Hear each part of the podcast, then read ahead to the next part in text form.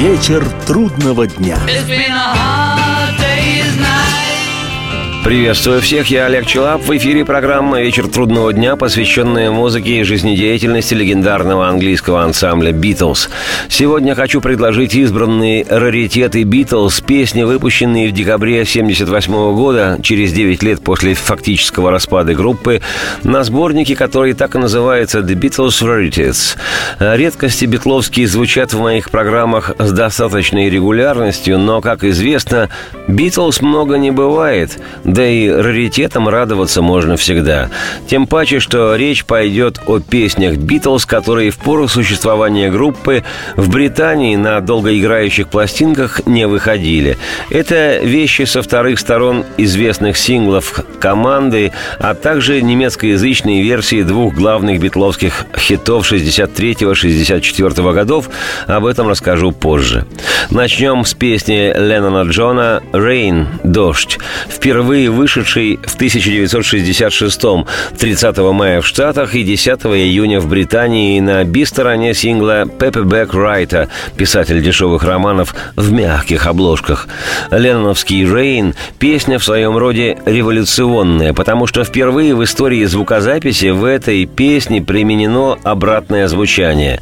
Леннон случайно неправильно заправил пленку с одним из дублей в магнитофон и к своему неописуемому восторгу восторгу обнаружил совершенно неземного происхождения звуки.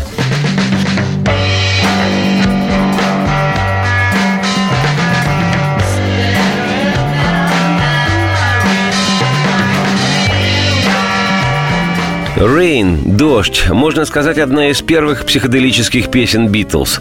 Вот что об этом рассказывал сам автор вещи Леннон Джон. Цитирую.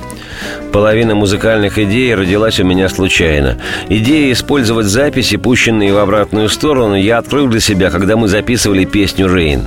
Эту песню я написал о людях, которые вечно жалуются на погоду. После работы в студии я взял пленки домой, чтобы подумать, что еще можно было бы сделать с ними, поскольку песня звучала не так, как мне хотелось. И как-то вышло, что я вставил пленку задом наперед и застыл, словно завороженный. На следующий день я примчался в студию и заявил «Я знаю, как с ней быть. Знаю, послушайте». И проиграл песню задом наперед. Мне хотелось записать задом наперед всю вещь. В конце концов, мы записали таким образом часть вокала и половину гитарной партии. Эта запись стала первой в мире записью, пущенной задом наперед. И еще до Джимми Хенрикса, до группы The Who, до всех остальных – Сейчас найдется кто-нибудь, кто скажет, что это не моя идея. Может быть. Но до песни «Рейн» ничего такого в музыке не было. Цитате конец. Как вспоминал много позже Джордж Харрисон, цитата, «Мы перемотали пленку и запустили ее задом наперед, а потом стали подбирать что-то похожее на гитарах. Мы оба производили короткие, отрывистые звуки, надеясь, что они подойдут. Джордж Мартин, наш продюсер, перемотал мастер-пленку и снова включил ее. Услышав, как она звучит, мы оба были потрясены. Это было волшебно. Гитаристы, играющие мелодию наоборот. Из-за того, что начиналось все с затухающей ноты, а заканчивалось резкой, начальной, все звучало блестяще. Мы пришли в восторг и воспользовались этим приемом при наложении. А потом мы использовали и отрывки с пением, пущенные тоже задом наперед. Звучали они как индийская музыка. Цитате конец. Ну, а еще в песне отменно исполнена партия ударных, и барабанщик Битлз Ринго Стар так прокомментировал это 30 лет спустя. Цитата партию ударных в песне «Рейн» я считаю выдающейся. Мне даже казалось, будто за барабанами не я, а кто-то другой. Настолько я был одержим. Цитате конец. А если льется дождь, они бегут укрыться прочь, и словно вымирает все, когда льет дождь. А светит солнце, они в тени все спят и тянут лимонад, поскольку солнце – Дождь, дождь, и все мне лень. Свет, свет, погода, класс. Поскольку звучание подобного ленноновской песни «Рейн» в истории поп-музыки к тому времени еще не было, а само звучание было найдено хоть и случайно, но Ленноном, и благодаря этому песня получилась для 66 года просто-таки прорывом в музыкальной индустрии, то вечно страдающий рефлексией космонавта номер два Пол Маккартни не без некоторой ревности рассказывал много позже, цитирую. «Песню «Рейн» Джон написал не самостоятельно, правильно. Мы сочинили ее вдвоем. В ней и вокал Джона, чувство звука Джона, но к ее нутру мы оба имеем отношение.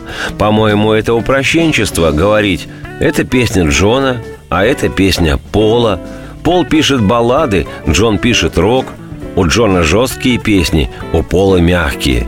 Это заблуждение – Помню, при записи песни «Рейн» нам никак не удавался аккомпанемент. Мы решили сыграть его в быстром темпе, а потом замедлить. Вот почему он такой монотонный и нудный. Не думаю, что это была идея Джона. Не помню, кто предложил это, но работали над песней мы все вместе.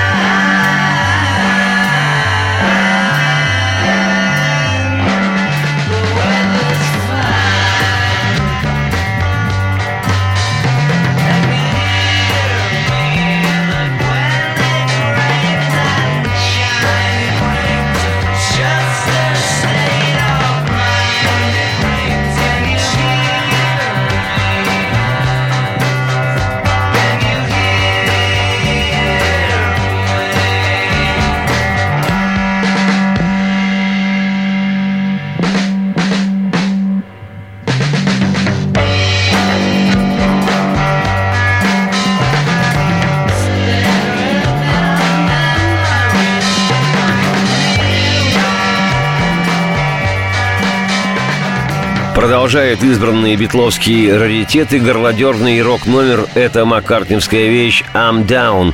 Можно перевести как «мне плохо» или «я в расстроенных чувствах», как говорили в пору моей юности с акцентом на англоязычное слово «down» «я в дауне». Сочиненная Полом «I'm Down» была предназначена для того, чтобы закрывать ею концерты вместо стопроцентного зубодробильного боевика Литва Ричарда «Long Tell Sally», который у Пола мастерски получалось исполнять еще с 14-летнего возраста. Видимо, Маккартни решил написать свою упругую вещь для финала концертных выступлений – Самое симпатичное, что связано с этой песней, ее концертное исполнение в 1965 году на стадионе Шей в Нью-Йорке, где Леннон Джон играет на органе, раз от раза исполняя глиссандо по клавишам локтем, от чего Харрисон Джордж покатывается со смеху, и запись этого концертного номера выложена в интернете. Найти может каждый.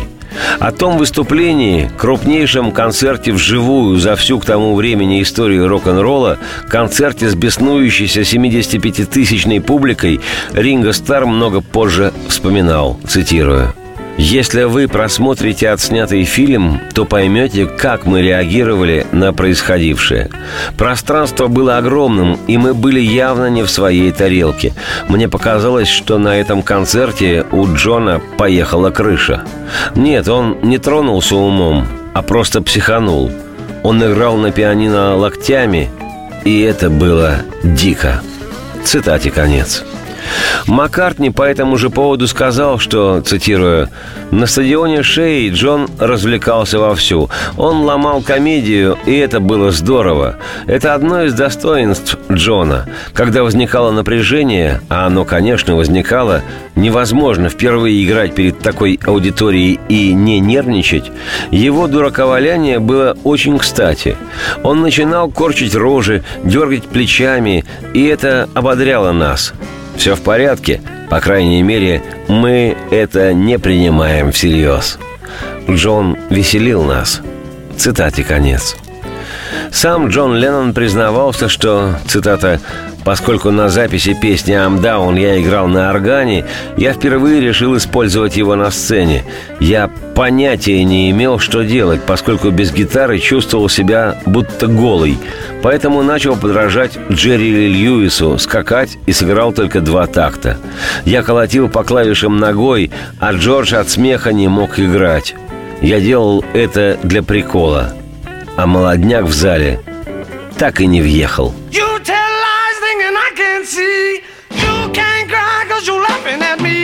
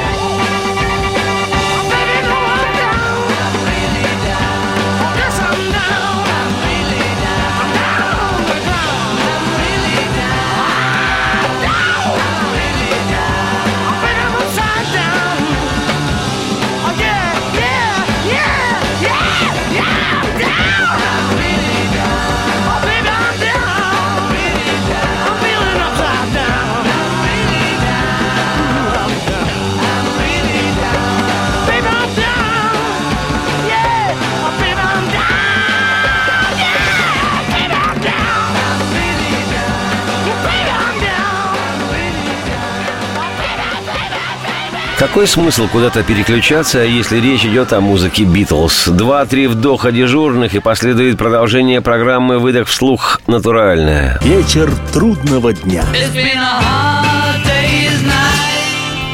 Меня зовут Олег Челап. Это программа «Вечер трудного дня», посвященная музыке и жизнедеятельности легендарного английского ансамбля «Битлз». Сегодня букет соцветия избранных битловских раритетов, вошедших на одноименный диск-сборник в 1978 году, уже через 9 лет после распада группы. Я обещал подробно рассказать об одном из главных битловских хитов 64-го «I wanna hold your hand» – «Хочу держать твою руку». Эта вещь вывела Битлз на первое место в хит-параде эстраде североамериканских Соединенных Штатов, после чего группа стала всемирно знаменитой.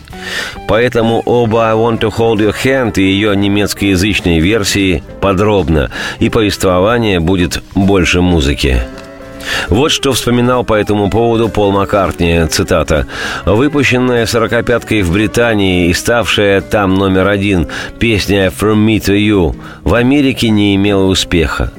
«She Loves You» стала хитом в Англии, где заняла первое место, но провалилась в США. Там же, в Штатах, выпустили наш первый британский сингл номер один «Please Please Me» и опять провал.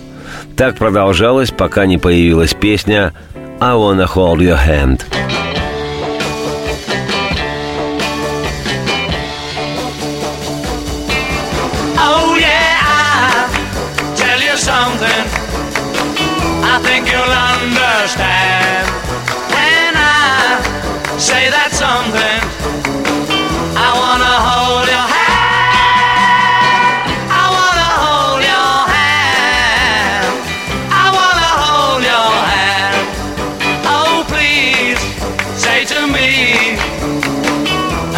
Be your man. And please say to me, you let me hold your hand. I let me hold your hand. I wanna hold your hand. And when I touch you, I feel happy inside. It's such a feeling that my love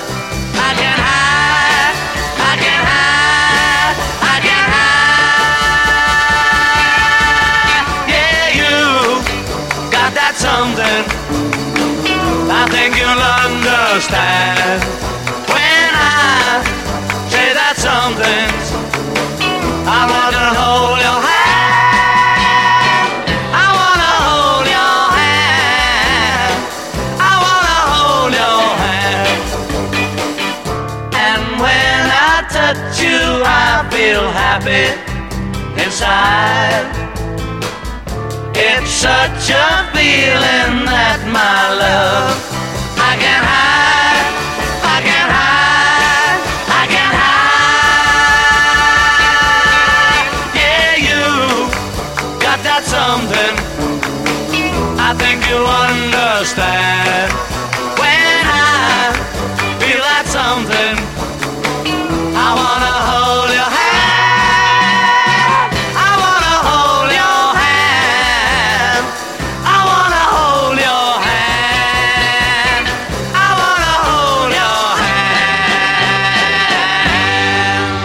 Первоначальное количество вышедшего в Британии 29 ноября 1963 года сингла «I Wanna Hold Your Hand» составило 700 тысяч экземпляров. Это был в своем роде мировой рекорд. Ни одна сорокопятка ни одной группы или сольного артиста ранее не выпускалась таким огромным тиражом – 700 тысяч экземпляров.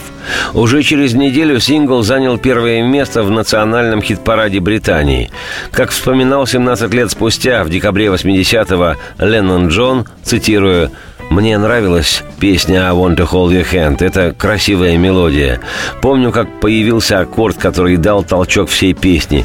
Мы сидели внизу в доме подруги Пола Джейн Эшер. Вместе играли на пианино и пели «Oh, you got something». И Пол взял этот аккорд, а я повернулся к нему со словами «Вот оно! А ну-ка еще раз!» В те дни для нас было абсолютно нормальным писать вот так, сидя нос к носу. Цитате конец. Американская фирма Capital оперативно среагировала на такой успех четвертого британского сингла «Битлз». Уже 26 декабря 1963 в Штатах также была выпущена сорокопятка «I wanna hold your hand». И к 9 января 1964 она была продана в США в количестве полумиллиона экземпляров – а еще через неделю, 17 января, сингл этот занял первую строчку в американском хит-параде. Это было невероятно. Группа, о которой еще месяц назад мало кто в Штатах знал, неожиданно для всех и в кратчайшие сроки стала номером один – Битлз узнали о первом месте сингла «I Wanna Hold Your Hand», находясь на гастролях во Франции. Пол Маккартни по этому поводу вспоминал, цитирую, «Однажды ночью, когда мы вернулись в отель из Олимпии, нам принесли телеграмму от американской студии Capital Records на имя нашего менеджера Брайана Эпстайна. Помню, он вбежал в комнату со словами «Смотрите, вы стали первыми в Америке. Песня «I want to hold your hand» заняла первое место в хит-параде. Нашу реакцию я не могу описать. Мы пытались вскарабкаться на плечи нашего помощника Мэла Эванса и с криками проехаться по комнате. Мы не могли успокоиться до конца недели. Цитате конец. Полу вторит Ринго Стар, цитирую, мы не верили своим ушам. Подражая техасцам, мы начали улюлюкать и кричать. Кажется, в ту ночь мы, в конце концов, очутились на скамейке на берегу реки Сена. Все четверо и с нашим администратором Нилом Аспиналом. Мы пообещали Нилу 20 тысяч фунтов, если он согласится искупаться. А когда он вылез из воды, заявили «Ну уж нет, извини». Touch you, I feel happy inside. It's such a feeling that my love I can hide,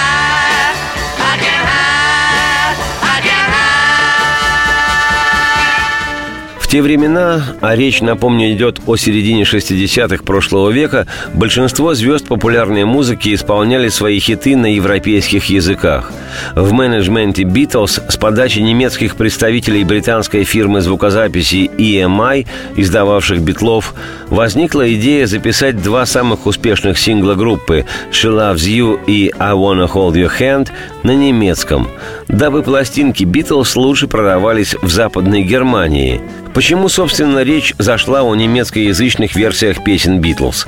На мой взгляд, потому что в биографии квартета неоновой строкой светилось название «Гамбург», и от того германский рынок обещал больше, чем просто большие прибыли. Так или иначе, но идея такая посетила западногерманских представителей звукозаписывающей индустрии, а с их подачи битловского менеджера Брайана Эпстайна и музыкального продюсера Джорджа Мартина – вот что вспоминал по этому поводу Мартин Джордж, цитирую. Когда они выступили в театре «Олимпия», я приехал в Париж и устроил им сеанс записи на тамошней студии EMI. Им предстояло записать на немецком «She loves you» и «I wanna hold your hand».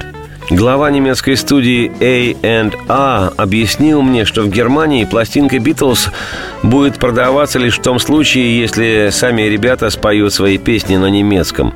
Мне в это не верилось, но он так сказал, а я передал его слова битлам. Они стали хохотать. Что за чушь? А я продолжал. Если вы хотите продавать пластинки в Германии, придется сделать так, как нам предлагают. И они согласились записать песни на немецком. Я тоже считал, что это чушь, но компания прислала некоего Отто Демлера, дабы помочь Битлз выучить немецкий. Он подготовил переводы слов песен. В назначенный день я ждал их вместе с Отто в студии, а они так и не пришли. Впервые за все время они подвели меня – я позвонил в отель «Георг Пятый», где они остановились. Трубку взял их администратор Нил Аспинал. Он сказал, «К сожалению, они не придут. Так они просили передать вам». Я ответил, «Значит, они просили вас передать мне это, и они ничего не объяснят мне сами?» «Да, именно так», «Я сейчас приеду», — пообещал я. И я отправился к ним, прихватив с собой Отто. Я был вне себя и, ворвавшись в номер, обнаружил, что они пьют чай, сидя посреди комнаты. В конце концов, они были на редкость обаятельными людьми.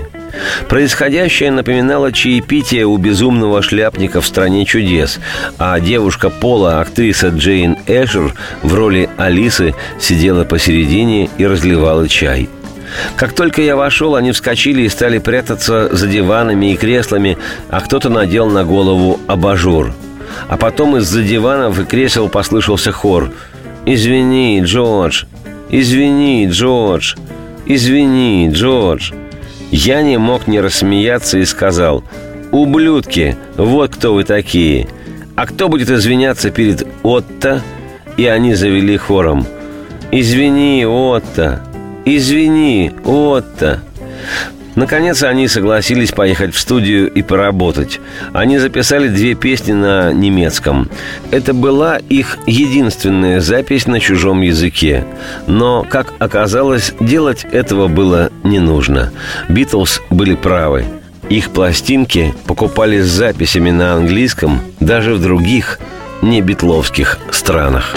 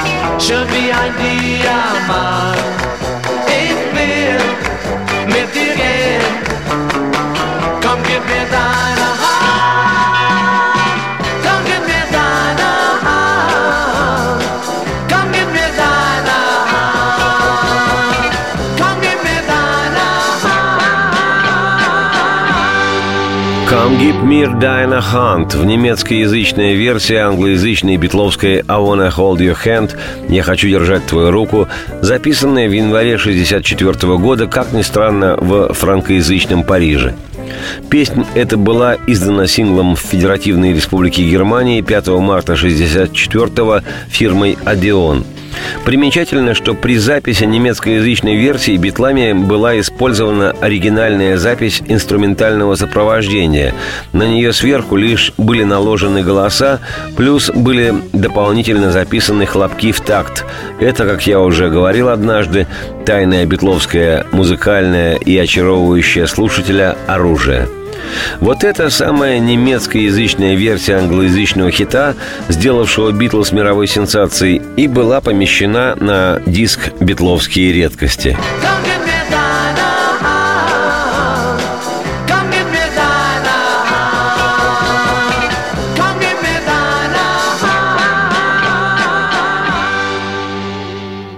Зачем куда-то переключаться, когда здесь музыка Битлз? Два-три дежурных вдоха и непременно последует выдох вслух. Продолжение программы. Вечер трудного дня. Приветствую всех еще раз. Я Олег Челап. В эфире программа «Вечер трудного дня», посвященная музыке и жизнедеятельности легендарного английского ансамбля «Битлз». Сегодня у нас избранные битловские раритеты – Сейчас изумительной красоты песня Джорджа Харрисона «The Inner Light» «Внутренний свет». Впервые она появилась на би-стороне сингла «Леди Мадонна», вышедшего в марте 1900 сказать, то был первый случай, когда песня Харрисона вышла на сингле. «Inner Light» Джордж начал записывать в январе 68-го в индийском городе Бомбее, во время сессии звукозаписи музыки для фильма «Wonderwall» «Стена чудес». Саундтрек к фильму вышел в ноябре 68-го отдельным сольным диском, дебютным альбомом Джорджа Харрисона. В записи песни «The Inner Light» принимал участие фактически небольшой оркестр 13 человек, состоящий из индийских музыкантов –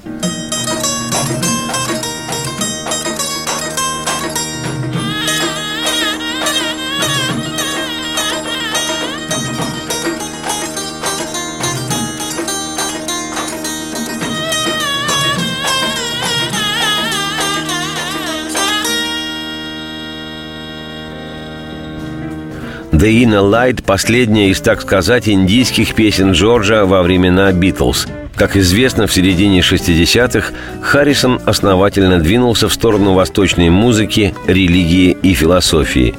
В 1967-м Харрисон вместе с Джоном Ленноном оказался в числе гостей телепередачи о медитации известнейшего в Британии и во всем мире журналиста, писателя и телеведущего Дэвида Фроста – на ту же программу был приглашен и знаменитый филолог и философ Хуан Маскаро, испанец по происхождению, бывший в ту пору преподавателем санскрита в Кембриджском университете. Маскаро известен тем, что в свое время сумел создать один из самых популярных английских переводов индуистского текста Бхакавадгита, а также с языка пали перевел на английский ключевой буддийский текст Дхам Мапада – и вообще труды Хуана Маскара сегодня являются базовыми для изучения индийской философии и в университетах всех англоязычных стран. Так вот, вдохновившись знакомством с битлами, в частности, с интересующимся восточной культурой Харрисоном, Маскара позже отправил Джорджу письмо со своим переводом стихотворения, входящего в древнекитайский трактат «Лао Цзи», предложив гитаристу Битлз переложить слова на музыку. Харрисон так и поступил, сочинив при этом одну из самых причудливых, даже, скажу, изумительных мелодий в своем творчестве битловского периода – и с легкой руки Хуана Маскара основоположник даусизма Лао Цзи стал соавтором Джорджа Харрисона, сочинившего песню «Внутренний свет». Так что можно сказать, что древний китайский философ Лао Цзи – пятый Битл – ну и еще, согласно тибетской книге мертвых, внутренний свет есть мысли или идеи в ореоле потока сознания. С этой молитвой постигают внутренний свет и, погрузившись в него, становятся Буддой. И не выходя за дверь, я мог бы познать мир земной, не глядя в окно. Я мог бы познать путь небесный. Чем дальше уходишь, тем меньше знаешь. Чем меньше знаешь, тем меньше знаешь. И не выходя за порог, ты мог бы познать путь земной, и даже не глядя в окно, ты мог бы познать путь небесный. Чем дальше уходишь, тем меньше знаешь, тем меньше знаешь. Приди без хождений, узри без того, чтоб смотреть, узри без того, чтоб смотреть. Легенда гласит, что уже в лондонской студии Берут, когда Битлз работали над песней Маккартни «Леди Мадонна», Джордж показал друзьям запись, сделанную с индийскими музыкантами, но при этом не хотел записывать свой вокал, дабы, по его мнению, не испортить песню – И только благодаря настойчивым уговорам Пола Маккартни Джордж согласился спеть этот текст. Два дня спустя Джон и Пол записали подпевки, и в результате получилась дивная песня Джорджа Харрисона «Внутренний свет» «The Inner Light».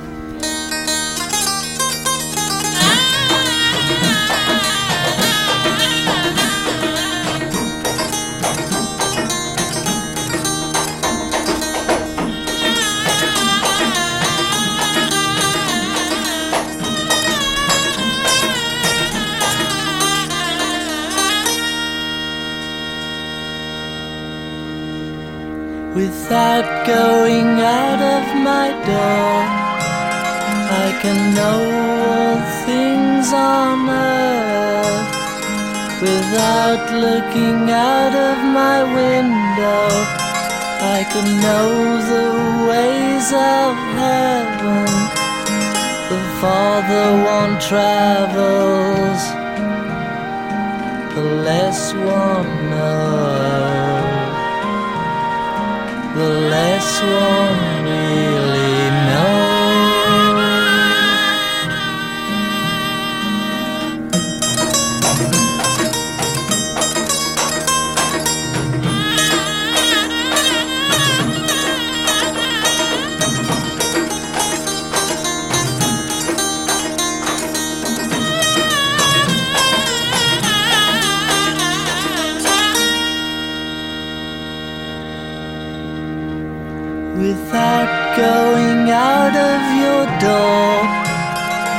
can know all things on earth.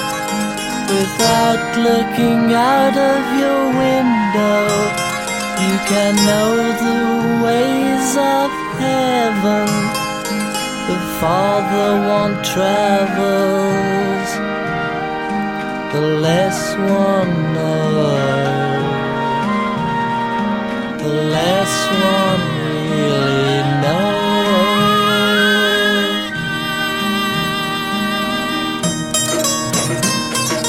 Arrive without traveling.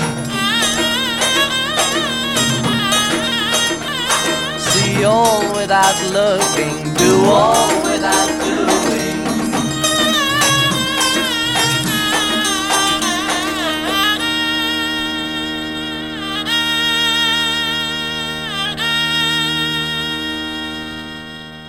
Завершает сегодняшнюю часть битловских раритетов призанятнейшая вещь под названием «You know my name, look up the number».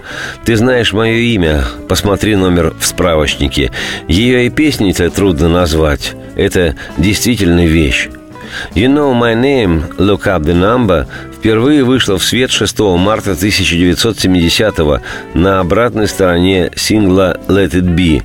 Этот комический пародийный номер – типичный пример того, как Битлз резвились в студии, имея одну-две музыкальные понравившиеся им фразы и не зная толком, что с ними делать. Они просто многократно повторяли обрывочные музыкальные куски, произнося порой первое, что взбредет в голову. «You know my name, look up the number» – классика такого битловского творческого абсурдистского дураковаляния.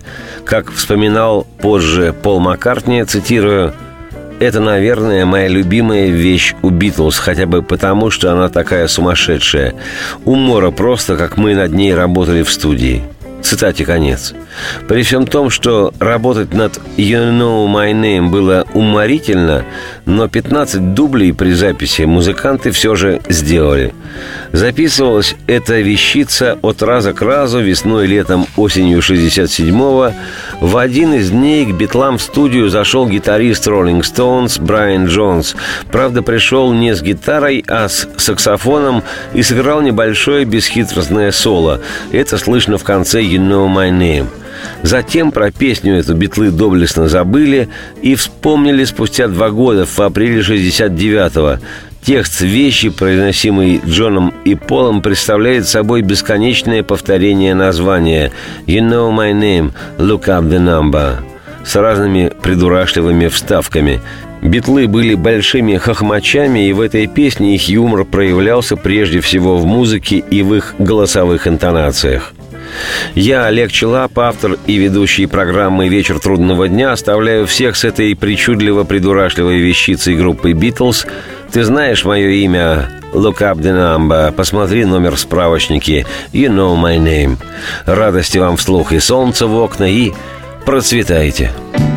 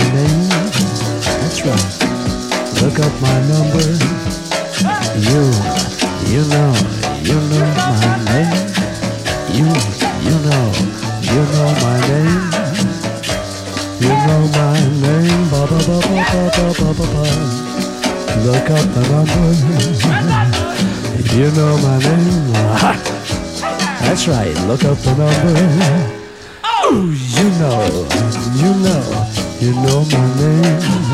You know, you know, you know my name. you know my name. Look up the number. You know my name. Look up the number. You, you know, you know my name, baby. You, you know, you know my name. You know, you know my name. You know, Oh, let's hear you it. know my Come on, name. Dennis. Let's hear it for Dennis O'Bell.